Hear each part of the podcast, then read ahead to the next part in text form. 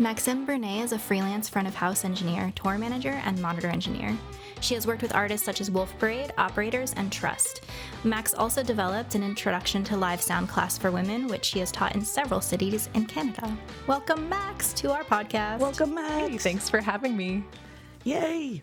I um have kind of stalked Max a little bit on the Sound Girls website for years in webinars and blogs and all of the things that you do for Sound Girls, and not in a creepy, stalky way, but in a in in a I appreciate you way, and uh, I appreciate your uh, the way you teach others and mentor people too. So thank you. Aw, that's so sweet. How did love you get your stalking start in nice. this? St- Not that stocking's nice. What'd you say? I love that stocking. Stocking is nice. It's Very Canadian stocking. Nice stocking. Polite Nicely done. stalking. polite. Well, I grew up like an hour from Canada, so I have, you know, I have a little bit of that going on. Basically Canadian is what you're saying. Basically, yeah. Um, I mean, yeah, uh, Michigan, right? yeah. Okay, yeah, basically Canada. Yeah. Basically. um, I have like a weird. I mean, it's like a convoluted start, I guess. But I, I was, I got really into music as a teenager, so kind of ended up going to shows a lot, and uh, starting. I started playing in a band when I was 16. I actually went on tour when I was 16 as a musician, which was wild uh, and a lot of fun. And uh, if I had a kid, I don't know if I would let them go on tour when they were 16. But also, it's like the most fun I ever had, and maybe got me a little too hooked on uh, on the touring life. You got bit by the bug. Yeah, just so fun. And uh, again, when I was in high school, uh, we were offered the chance to do a co-op placement, and I did it at a community radio station here in Ottawa called uh, CHUO 89.1 FM, which is uh, located at the University of Ottawa. And uh, they liked my work so much. I did a lot of work in the um, production uh, studio Nice. uh, that they hired me on as the production coordinator. So I was 17 and I had uh, what, in my opinion, is a real job. Not that, you know, working at the mall is not a real job, but it was just um, more in line with my interests uh, and a lot of fun. So yeah, I was in the studio recording ads, uh, recording interviews, helping volunteers uh, kind of edit their shows. Uh, and then I, yeah, that just really got me interested in audio. What did you And, uh, What did you edit on back then? Just curious. Well, I'm not that old. Jeez. Um, I don't know what you're implying here. I'm, I'm Um, not so we- implying a thing. I promise. I'm like, we did not have reels, if that's what you're asking. I'm saying I'm that because I did for at my radio station. I am. No, no.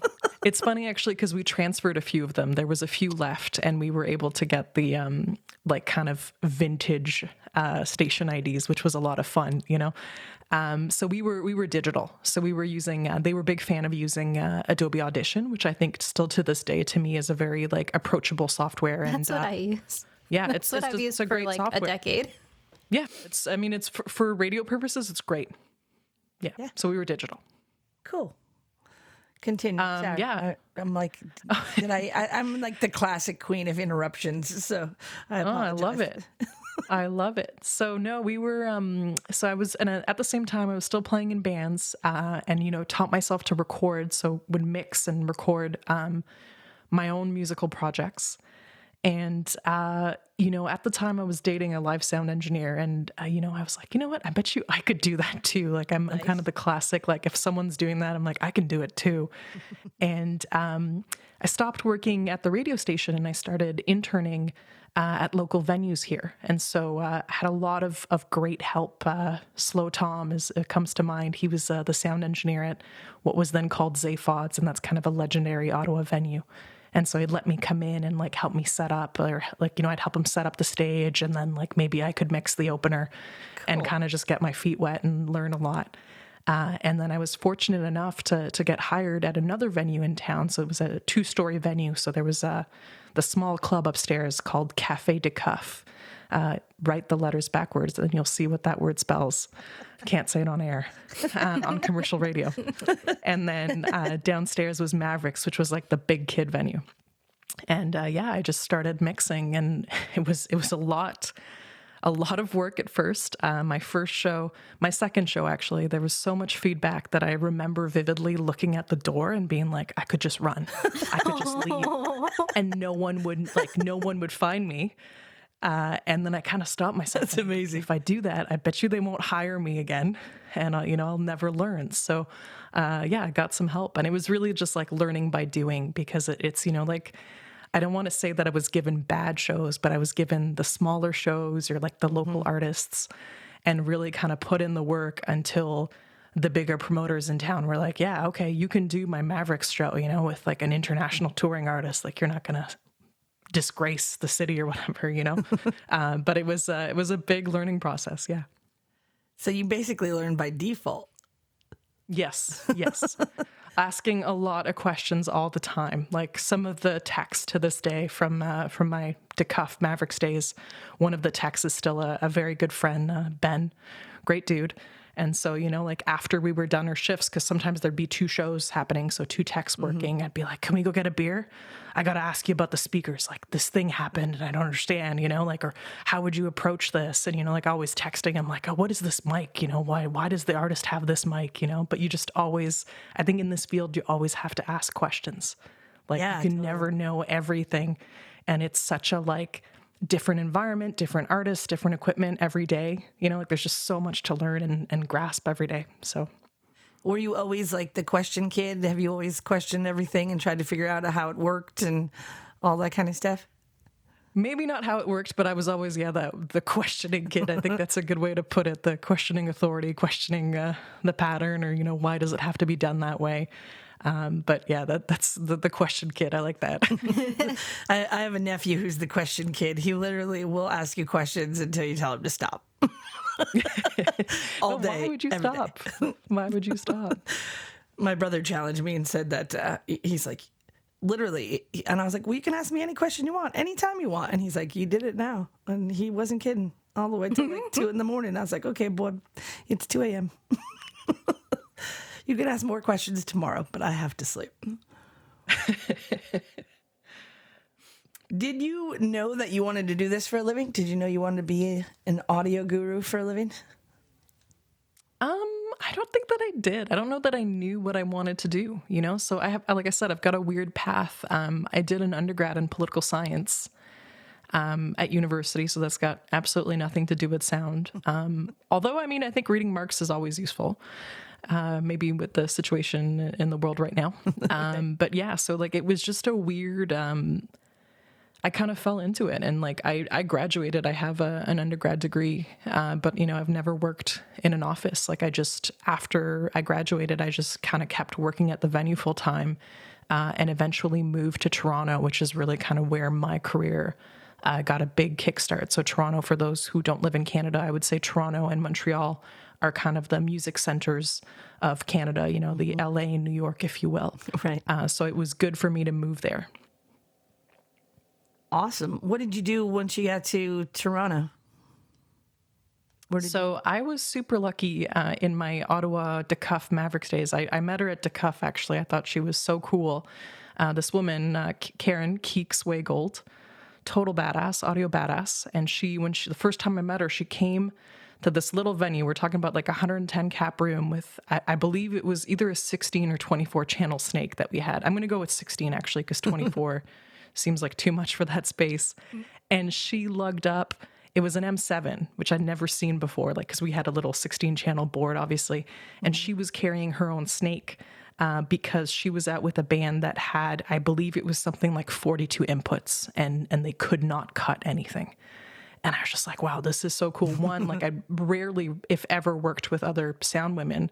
And two, like, look at this crazy digital board, you know, because it was like in right. those, I mean, this was like about 2009, 2010. Mm-hmm. And like, um, even in the bigger room, like people didn't necessarily always carry production, you know, and, and digital was quite uh, expensive in those days. Yeah. You know, you couldn't just have your little X32. So it was just like my mind was blown and I thought she was so cool. I'm like, you got to give me your number, you know. So if she was like, oh, I'm mixing in town, I'm like, okay, I'll be there. Like, I want to hear, like, what are you doing? How do you mix the bass? How do you do this? You know. So just kind of stayed in touch with her, and uh, and I was talking to her, and I'm like, you know, like I think I want to move, and she's like, you know, where I used to work, the the mod club is hiring.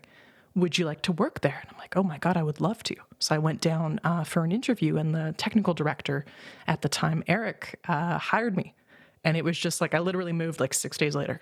That's like, awesome. That's you know, and it was um, the Mod Club. Uh, unfortunately, yeah. So unfortunately, the mod club uh, closed due to COVID. Um, but it was a it was a great experience for me because it was a 650 cap room, and we actually had two consoles, mm. Uh, which is pretty uh, rare for that size. So I started working uh, as the monitor engineer, and then eventually kind of ended up uh, at front of house for most shows. But it was just uh, it was a good learning space for kind of like bigger caliber bands because Ottawa is kind of I would say a, a B market. Some people would say a C market. So we didn't mm-hmm. always get kind of those those larger mm-hmm. scale tours and yeah, just having two digital boards to learn on and and working with a lot of like high caliber artists every day was just really good for me. That's awesome. So how did you get uh, into the part where you started just freelancing and traveling around the world? Uh, so with the touring, um, like with everything else in my life, I just harass people nonstop until eventually someone says yes. But so Canadian uh, harassment it, is not really harassment. Oh, so debatable. Nice. debatable. Um, but I kept, I mean, I, am a big fan of uh, heavy music, you know, punk and metal. So I kept harassing uh, the punk and the metal bands that came through. Cause like every time someone was like, oh, we love working with you, I'm like, well, here's my phone number. You should call me if you ever want a touring tech, cause I would love to tour with you. Uh, and eventually, uh, a band called Ken Mode out of uh, Winnipeg, Manitoba. They're kind of like a post metal uh, band, I would say, post hardcore um, they took me out. And so I started touring with them. Uh, I did North America and then I also did Europe with them. Uh, so they were my first, uh, my first tours. Uh, and it was just really like a great experience, like being out on the road, meeting new people. And were you mixing front of house the first time you went out? Yes, it was mostly like smaller rooms. So most places was monitors from front of house. Uh, every once in a while, it'd be somewhere big enough, like maybe in Europe, where there would be two consoles. But yeah, it was mostly monitors from front of house. Um, and, and then when I moved, that's a lot. Uh, well, you learn pretty quick. Yeah, it's it is a lot, but um, it was it was a good way to learn. And then when I got to Toronto, uh, just started meeting more artists and and more techs, and we really just started giving each other gigs. Um, I love my Ottawa tech family, but my Toronto tech family. Like there was a bunch of us that were kind of coming up same spot in our career at the same time, and we really supported each other. Like I started hosting. Uh, not monthly, but maybe like every two three months uh, evenings and we'd come out and we just talk and you know like how did you do the show? And what's this mic? Again just like shooting the shit together. Yeah. Uh, and we just became like a, a great bunch of friends. So then you knew like my artist needs someone saturday. I can't go. I'm going to refer one of my six friends or whatever you know? And there was a lot of uh, women in this community too which was cool. And i will say that the men um, were very open to working with women as well, which was, uh, I think, a necessary uh, change from what I'd seen like in Ottawa. Like my friends were very open to like referring like referring me, mm-hmm. uh, but I will say the the big AV company in town never would hire me until I moved away and started touring and like showing up at their gigs as the front of house. And then I got a call and I was like, I've been hitting you up for years. I've been mixing mm-hmm. the Shop Boys bands for years and you still won't call me to patch a stage. You know, it was it was a little sad. yeah, yeah. So how did you get involved with Sound Girls? You know what? I don't even remember. Maybe it's written in my first blog. I think it must have just been like Googling, you know? Like I can't remember if I found the Facebook first or or the website, but um I've always been a big fan of message boards and and the internet in general, if you can say. Like I think there's a lot you can make really good friends on the internet, as weird yeah. as it sounds. You know, like I think people uh, don't think it's real, but it's it's very real. Like some of my favorite people, like I've met virtually first. You know, so yeah. um, that's how I discovered Sound Girls. And I mean, my interest was with uh, maybe like representing Canada and like how we're sometimes a little forgotten up here. Like it's, you know, people like the, the classic joke of a Canadian tour and it's three dates, you know, and Canada's a lot bigger than that. Um, right. And it can be hard to, uh, for techs to kind of break into the industry here because if you want to work in the United States, you know, you need a work visa, your band has to get you a work visa, and, mm-hmm. and that's an additional cost that not every band wants to pay for. Not every band can afford to pay for, you know, particularly those small DIY bands uh, an extra six hundred dollars. That's that's a lot of money. Yeah, yeah. When you're all shoved in one van traveling around the country, you know. Which I'm yeah. assuming you've done a bunch of those also band tours. too many times. too many times. I was really looking forward, hopefully, this year to to finally being on a bus tour, but or this year. Sorry, I mean 2020. Yeah. Uh, but the year you know, that doesn't end. yeah, one, one day soon, hopefully. right? I never did touring, so I love to hear what other people's experiences are because I just uh, it was never going to be in the cards for me. I uh, Oh, it's I, the best. I learned when I was younger that I need more control over my situation than uh, the tour life can provide me. That's totally fair. It is like it's its own kind of thing, but you know, like I think it's been. Uh, I know seeing all my other touring buddies, I think we've learned to live in the stillness a bit this year, which is also maybe a skill that we needed to have. so I think Yep. it's it's been positive in that regard. Yeah. I, I'm with you on that one. It's been a little. Um, I've been super, super antsy at some times, and then other times I'm like, oh, this is nice to just sit here and listen to the birds and enjoy my environment. You know, To most of the time, place that you spend so much money on, yeah, right. but you never see, yeah. you don't see. True. You're just true like, that. why did I buy these groceries? That was Laundry machine in your bed. Yeah. That was when I first got home and, you know, was here for a few months. That was the first thing I kept thinking, like, dude, the woman who lives in this house does a lot of laundry and makes a lot of dishes. And I'm not exactly okay with that. like, she needs to go. Because I'm used to coming home for a couple days and I'm like, I don't make that much mess in a couple days, but in a couple months, good Lord. Yeah, no, it was definitely a change of pace for sure. I was like, I need someone to come clean up my mess. Sorry. Have you found? Is it picking up more where you are, or are you guys still pretty locked down? Um, so I'm in Ottawa at the moment, uh, where my parents live. Um, and no, we're still under lockdown. Um, it's still very uh, touch and go up here. Like during the summer, there was, I know, some limited capacity uh, indoor venue shows. But I mean, at this point, I haven't lived here in, in close to six years, so I'm not necessarily on anybody's uh, tech call list. Uh, and obviously, everybody's kind of s- really trying to get some work at the moment. Um, it's not a, a, a- a great spot to be in, I think. Also, like just not as busy um, as say as somewhere like Toronto would be. Uh, but yeah, no, we're not. Uh, we're not. It's not uh, Japan. We are not open for shows yet. What, uh, what have you been doing with your downtime this last year? Well, um, I decided to sign up uh, for school because why not? So I've been pursuing a graduate certificate in communications at Concordia University, which is in Montreal. Obviously, things are virtual right now, so it doesn't really matter where you are. Good for you. Um, so yeah, it's been it's been nice um, being back in academia, which like I was like, can I even still read after ten years? um, it was uh, you know I actually I, I won the the top honors for the first semester for That's the awesome. students. So I was like, you know what, years of speaking to stage hands didn't ruin my brain. Um, so it's been like it's a cool program. It's like mix of hands-on and, and mix of theory. So semester one was sound, and, and semester two right now is is film. And I will say, like I've never really. Uh, I like movies and all, but I'm not like you know in the normal times I probably would have rather gone out than watched a movie.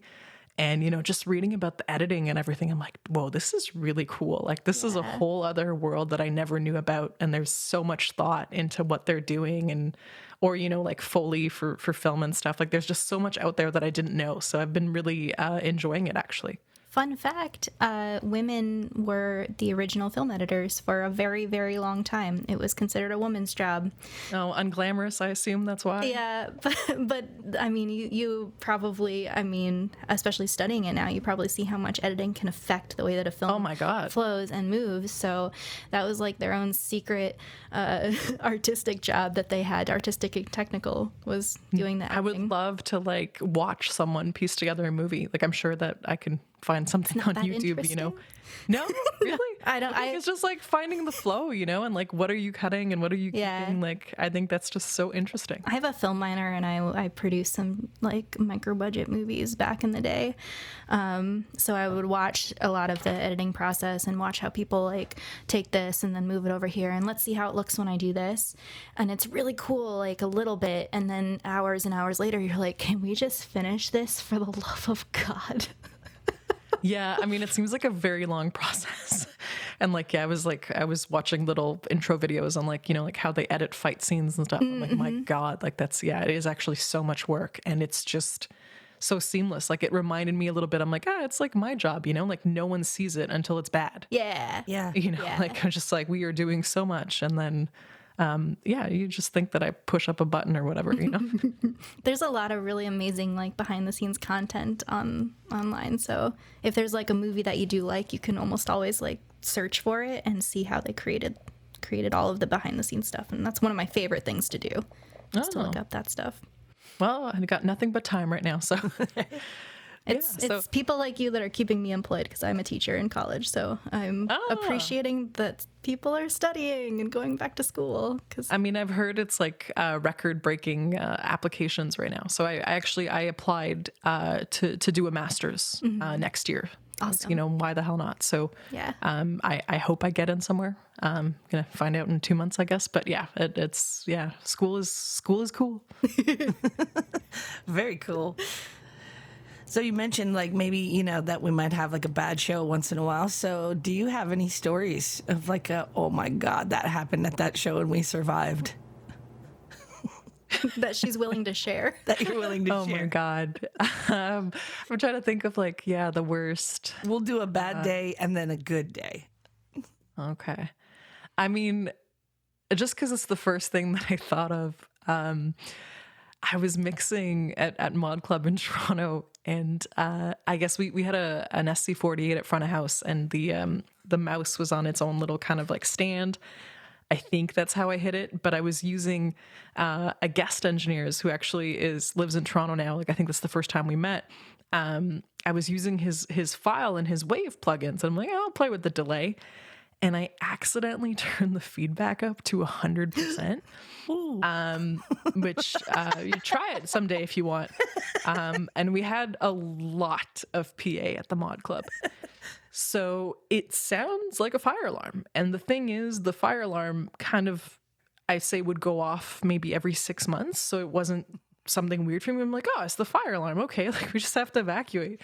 And the lighting guy looks at me. He's like, no, man, that's you. And I'm like, no, no, it's not me. It's not me. And I think I was also like muting my effects every once in a while, and then like eventually like just muted the main. And I'm like, oh my god, it is me. Oh no. um, yeah, so that was definitely like mortifying. Um, but uh, yeah, I learned don't turn the feedback up to 100. So there's always one sure way to learn, right? And just do it wrong, then you won't ever do it again. I mean, to be to be fair, I don't think that I did it, but like look at your plugins, you know, and like maybe Yeah. move your mouse far away.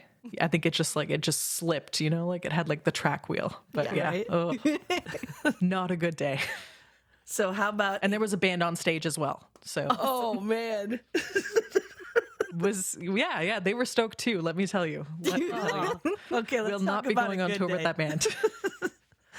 a good day. I mean, any day in Europe for me is a good day because I think that I just haven't. Um, I've been fortunate to travel a lot, but like I love seeing new cultures, um, seeing new spots, and like I think every time, like the first time uh, that Ken Mode took me to Europe, like it was just like it was just so cool to me to be like.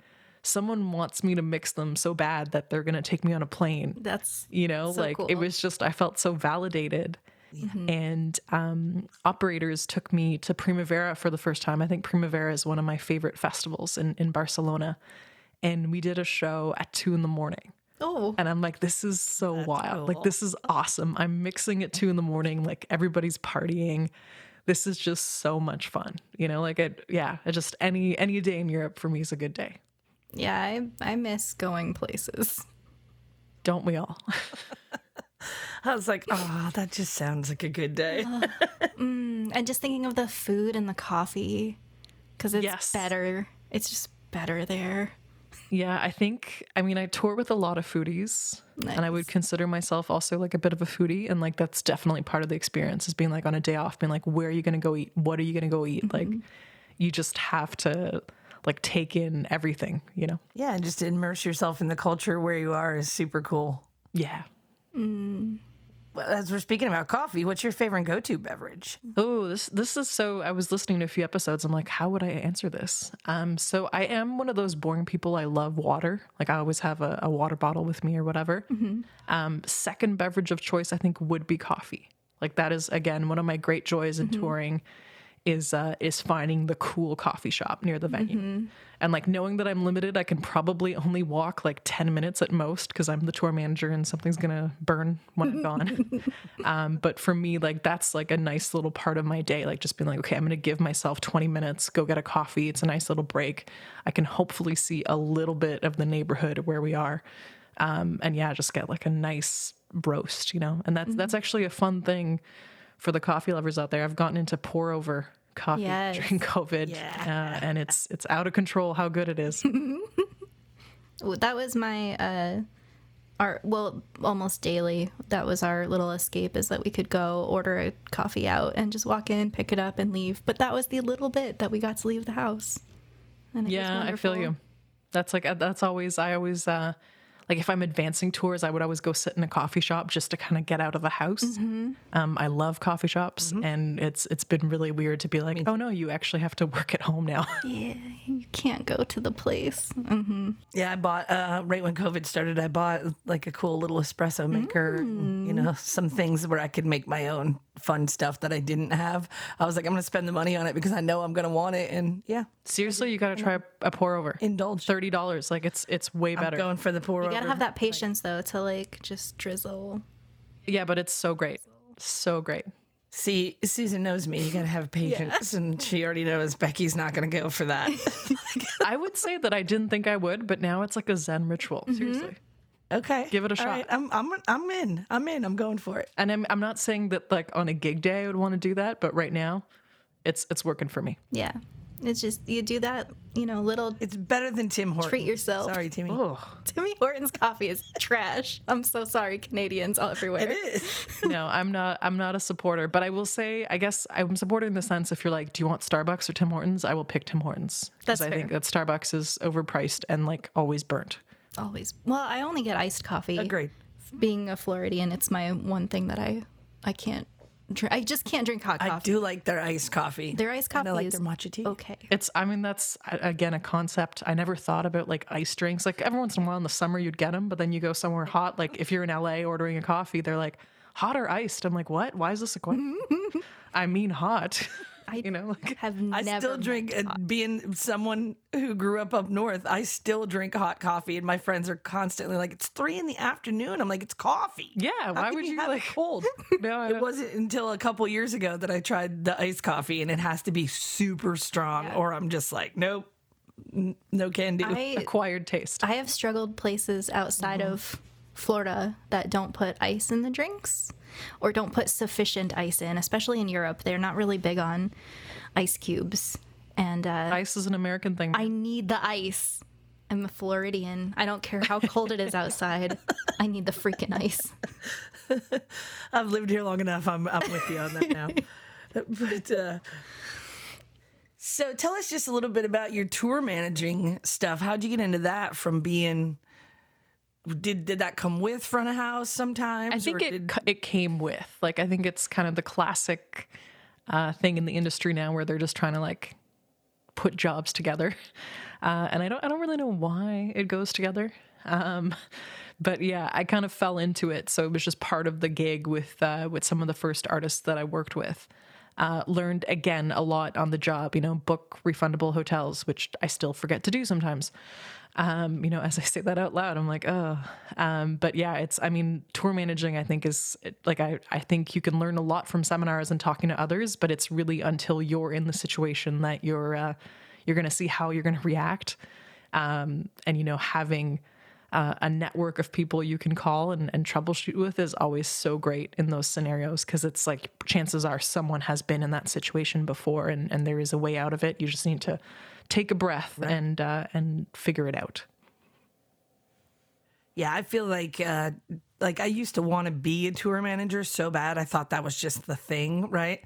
And then I started going on tours and watching everything the tour manager did, and I'd ask questions, and I was like, I don't, I don't want You to don't do want that. their job. like, I don't want that amount of responsibility, like No. ever, when I'm this tired. but I will say that at least like I'm a bit of a control freak and it and so at least I know like I'm like oh this is where we're eating this is where we're stopping you know like, That's actually been the I comment know the before plan. that they're like, no, because now I know where the hotel is and if it's okay and what restaurant is nearby that I like and if there's laundry.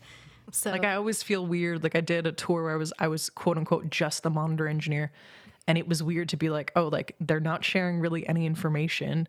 Like I know I'm not gonna die or anything. Like yeah, what is where's the hotel? Like what are we? What's the plan? You know, like, and I don't want to be the person who's like, okay, what's happening? What's this? What's but you know, like I was like, okay, well, I kind of do need to know, you know, like, and you're not like laying it out for me, and there's no master tour or anything, you know. Um, I was just gonna say, do you use Master Tour, or have you been on smaller tours? I love Master a- Tour. I love. I will pay for it myself if the artist says no. Um, I think they're. It's a great app, uh, and they're such nice people, and always willing to help uh, if you have issues. And actually, they. they uh, I remember I wanted to access uh, some old tour logs to to apply for my uh, American work visa, and I just emailed them. I'm like, "Is it okay if I could just get like access for one day and not pay?" And and they gave it to me, you know. So like very helpful people. That's awesome. um, I, I love the product. You know, like uh, of course, you know, you could just copy the information and use uh, Google or whatever, you know. But uh, at the end of the day, it makes me happy, and I'm the one who's looking at it all the time. So then it's worth it. I feel like that's got to take so much off your plate as a as a tour manager too. You can just constantly be like, just check your tour master, you know. Oh, like they don't instead want- of asking me. no, no, no, that's the big joke. questions. That's the big joke. Yeah. Why would we check when we can ask you? right, of course. we do that to our tour manager also, and he's like, "It's in the phone. It's in your app. It's all on you." And I'm like, "I know, but I'd rather hound you for the information." I won't take that it from crew, but from the artist, yeah. I'm like, fine, I'll check. nice. Do you have some advice that you would want to share with people who are up and coming for front of house or tour managing or whatever? Yeah, I think um, just being open and uh, constantly trying to learn new things. So, like I said, uh, it is a process. You're not going to be perfect on day one. No one's perfect. Uh, so, just kind of trying to always hone your skills uh, and also uh, always networking. Like, I think that every job that I've gotten and every opportunity has been from someone that I met um, at a show or, or, you know, like in a music setting. Uh, and just you never know when you'll see someone again or when you might work with them again. So, you know, make a good impression and, uh, you know, like it'll serve you well. Like, again, this was another tour I'd, I'd been on. And um, side story, uh, I showed up to a venue in Kansas. I'd never been to Kansas. and uh, I think it was an M7 actually at front of house. And I'd never really worked on an M7. And I was just like, oh my God, like this is so scary. Like, what do I do? And I, I told the local engineer, I'm like, hey, like, I don't really know this board. Like, can you help me? And he, and he looked at me and he said, I know you. Like, you live in Canada, right? And I said, yeah. He's like, yeah, I came through your venue like Oh, six wow. months ago. You were great. Like, of course I'm going to help you. Oh my God. Like, what is the chance? Lawrence, What is Kansas, you know, chance? like, yeah, yeah. um, and it, and it was him. Yeah. And he helped me. And, you know, I was just like, okay, cool. Like, I'm glad that I was having a good day that day. Like, I couldn't remember, um, the show, but I was like, okay, good. I, I put my best foot forward. That's awesome advice. That's awesome. I, I met a friend one time Yeah. in Russia and we were just like, hey, we're both working here. Weird. The world is so small, you know? I know think you. It really forget. is. Yeah. After doing this like 20 years, you know, people be walking in and out of different venues and we'll just look at each other now and point like, oh, yeah. I mean, we have no idea who, we just know. Yeah. We just know. Like, I'm like, I don't know your name, but we have worked together before, you know? And it's just that look of, oh, yeah, okay, cool. yeah, I, I wish I was better with the names. I gotta say, that's my one of my problems. Um, me too, girl. Me too. It's like there's a couple venues where like they'll like I walk in and they like they know my name and I'm like, oh darn. Hey, it's you. Um, you know, and I'm like, I'll always tell the artist, I'm like, go ask the monitor engineer their name, please. Yeah. Like, The I know monitor engineer six times get away with it. in the last six months, but like I just can't remember. Yeah. like, I'm like oh darn. Same. I'm like, shoot. Text the one person who remembers names. Quick. Yes, I know. Actually, I wrote a, a good trick is to write it in your phone, and I'm always like, okay, do that, do that, and then I just don't. but maybe post COVID. Take their picture too. Save it in save it in their contact and then you're good to go. That's a little Speaking creepy. of stalkery, not if you That's ask. a little creepy. Not if you're oh like yes, of course, of course. hey Hey, I'm gonna put you in my contacts. That I thought sounds you meant like little side like, slip. sneak Like, it? ugh. Mm. I was like, "Ooh, Suze, I don't know, I'm scared of you." No, my favorite thing is having pic- pe- pictures in my phone of people with me. So I most of the people ah. in there are me with that person, and that's how I do my stuff. So it's less That is creepy. a good way. Fair. Oh, yeah, that's less creepy. They're all looking at the camera. I swear. And you ask. All right, I'm gonna start watching you now. awesome. Well, anything else you want to share with our listeners or the Sound Girls, or anything you have that you want to just get off your chest, even just something you want to say? That's where we're at. That's where we're at in this interview. Okay.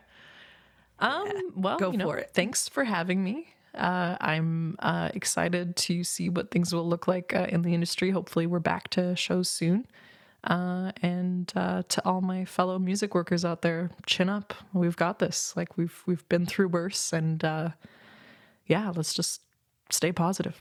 Cool. Thank you so much, Max. We appreciate your time and everything about you. Ah, you guys are so sweet. Thanks for having me. Thank you. Goodbye. Thank you for listening to the Sound Girls podcast. You can find out more information on the website, soundgirls.org. You're still here and listening? Clearly, you need even more. Check out our friends at the Location Sound Podcast and the Sound Effect Podcast. Hi, this is Michael Helms, host of the Location Sound Podcast. My recent guest is production sound mixer Byron Mayer, based out of Copenhagen, Denmark. We talk about recording sound on the feature film Toorbos, the official Oscar entry for South Africa. Check out the latest episode. Hi, this is Christian from the Sound Effect Podcast.